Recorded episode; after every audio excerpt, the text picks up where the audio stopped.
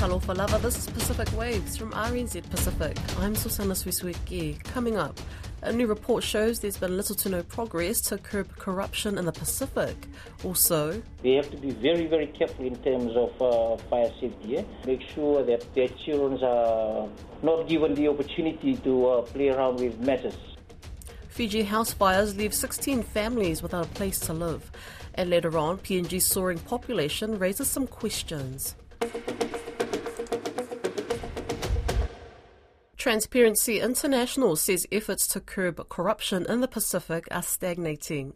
Its 2023 Corruption Perception Index report, released this week, shows another year of little to no meaningful progress towards curbing corruption in the Asia Pacific region. Out of the 180 countries surveyed, six are from Oceania.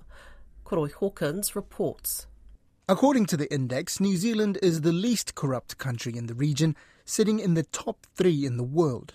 Next is Australia at rank 14, followed by Fiji at 53, Vanuatu 61, Solomon Islands 70, and Papua New Guinea ranked lowest in the Pacific at 133. Transparency's Pacific advisor, Mariam Matthew, says countries in the region have fluctuated around the same positions for several consecutive years. She says even in a wider survey of people from 14 Pacific countries, many felt corruption was allowed to go unpunished. Close to half of the respondents in the region believed that corrupt officials never or rarely face consequences basically for their actions. So there's low trust in, in there being uh, justice against corrupt acts. Although Solomon Islands scored one point more than it did in the last index report, the chief executive of Transparency Solomon Islands, Ruth Lilongula, says corruption is still a big problem. For the share, I think we're more one, one point up, but that is not significant. We have not made much in the way of uh, progress in the fight against corruption, especially uh, government struggling with its efforts to, to fight corruption.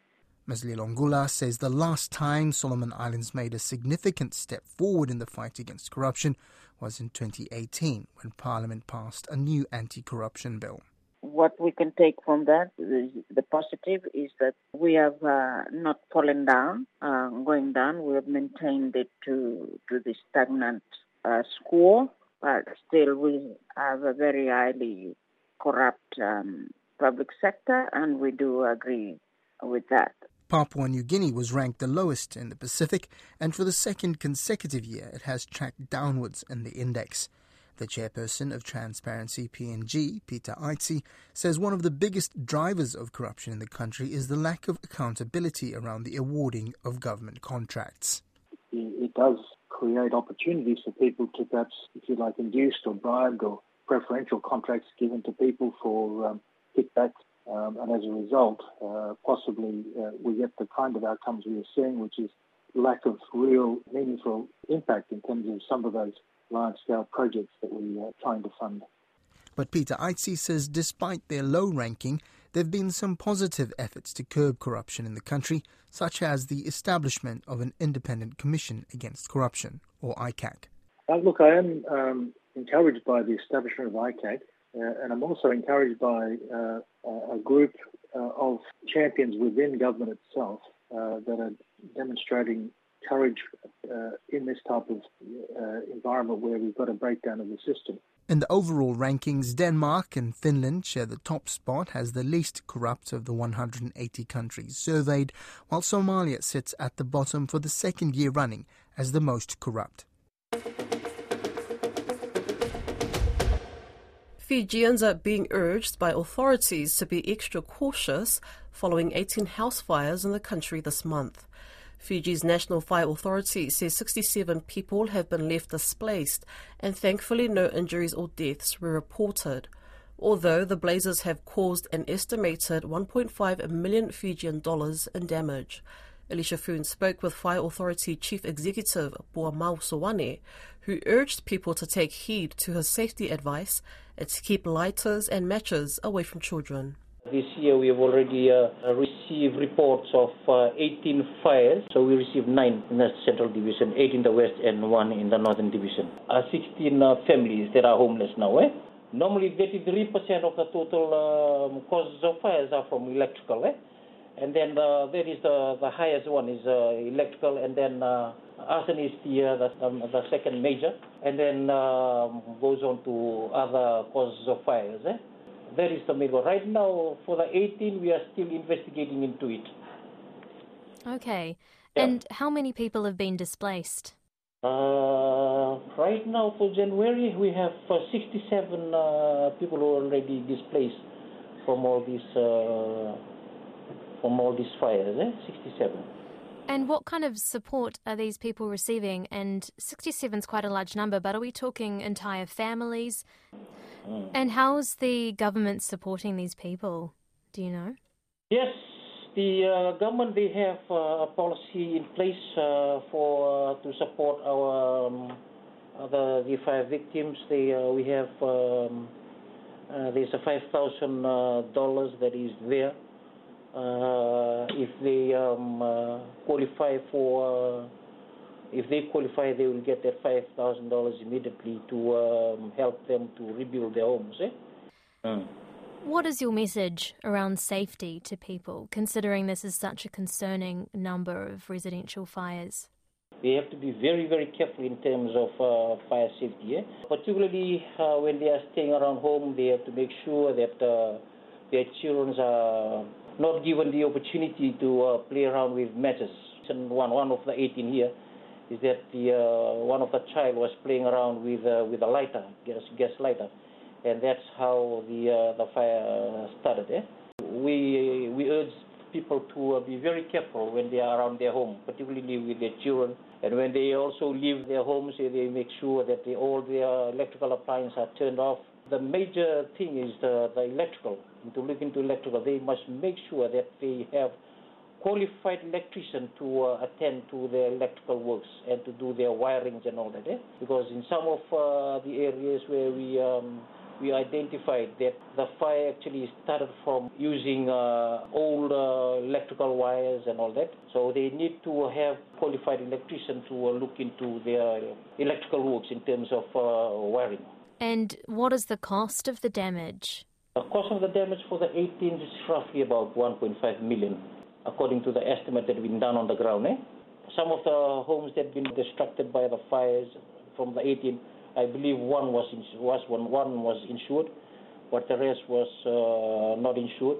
My advice to uh, people who will listen is to um, at least uh, it will be very expensive uh, initially, but uh, in the long run, it will save uh, their save lives and also save their property if they try to use fire-rated material to build their homes, eh? and also use the uh, qualified electrician to do uh, wiring. Papua New Guinea's population is soaring, raising questions about how these people can get educated, find work, or receive health services.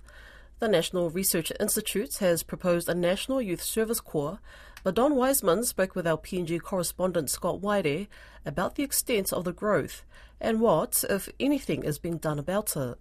Papua New Guinea is growing at a rapid rate, and the population it's increasing exponentially. It would seem because not so long ago we were talking about seven or eight million people. Now we're talking about a population of eleven plus, and projections for it to reach twenty-one in the fairly near future. How prepared is the government? How prepared are they for this surge in young people? Look, Don, I can't give a blanket answer, but you can see the symptoms of a dysfunctional statistical system that we have in Papua New Guinea. The census hasn't been properly done, and you can also see the symptoms of that problem in the health sector in particular, because you've got facilities that are overwhelmed by patients, new babies being born every day, and the nurses are overworked, the doctors are overworked. You've got a mental health system that's struggling to cope. So, just looking at the health sector, you can already see the problems there. I was talking to the Health Secretary, Dr. Osborne Liko, just over the weekend, and he, he was talking about how the health sector is struggling to deal with problems in other sectors of government, and in particular, the data that's that's supposed to be generated and supplied by the government statistical office, the Electoral Commission, and all that. The health department just doesn't have that adequate data to plan for the future, and that's on the side of health. You look at education as well. We've got kids being enrolled in schools. There was one report of a new high school in Port Moresby that just didn't have classrooms for students. So all of that put together is they're just symptoms of a, a large, very disturbing problem. It's due, of course, to a lack of money, isn't it? Uh, a lack of resources. Clearly, health needs a lot more money thrown at it. The census is meant to occur this year, isn't it? Finally, after 10 years, is it? Yes, the census is supposed to happen this year. Now, the, the Prime Minister has gone out and issued a statement saying that, you know, the census has to happen. Really not necessary for the Prime Minister to go out and say that, I mean, make a political statement because the systems are supposed to take care of that part of the issue. But the Prime Minister has felt the need to go out and make a statement to that effect. And it just reflects that lack of confidence in the system kicking into action and having the resources to actually make it happen. It's worrying that the Prime Minister has had to make that statement. A lot of people are looking at when the census will happen, and it's very worrying for us. Now, the surging population, Papua New Guinea's family size has, I think, been around six people for a long time, hasn't it? Are there any indications that families are getting smaller in PNG? What sort of effort is going in in the country in terms of family planning? Look, there are efforts in, in pockets. Some communities have gone ahead and issued warnings about large families, controlling their family sizes. But as a you know, holistic approach in terms of government. There's very little efforts being put into telling people to have their numbers of children being born controlled, um, family planning methods being actively distributed. You've got non-government organizations like Marie Stopes who are actively trying to encourage people to go on birth control, but it's it's it's not a widespread effort as many people would like to see, and and it's already impacting on, say, for example, in the last 30 years, it's already impacted on families, you know, the family support structure that Papua New Guineans have, and people are trying to rely on that family structure and it's burdening that system also. When you think in terms of burdens, one of the uh, dramatic illustrations, I suppose, was the recent rioting and looting involving a lot of young people, unemployed young people, with very few prospects. And over the, the ensuing years, that presumably the country's going to be faced with more and more of these not necessarily well educated, certainly unemployed young people. We've seen this trend of young people not getting the education that they need education costs are high. That's a huge, huge burden to families and relatives of those people who are employed. They try to educate people in the villages to not have as many children because that burden will eventually end up at their doorstep. But it's difficult. And as you rightfully said, the rioting that we had in Port Moresby, a lot of the people who were actually involved in the riots, their ages ranged between 15 and 25. Very young people going out and looting the shops, burning the shops.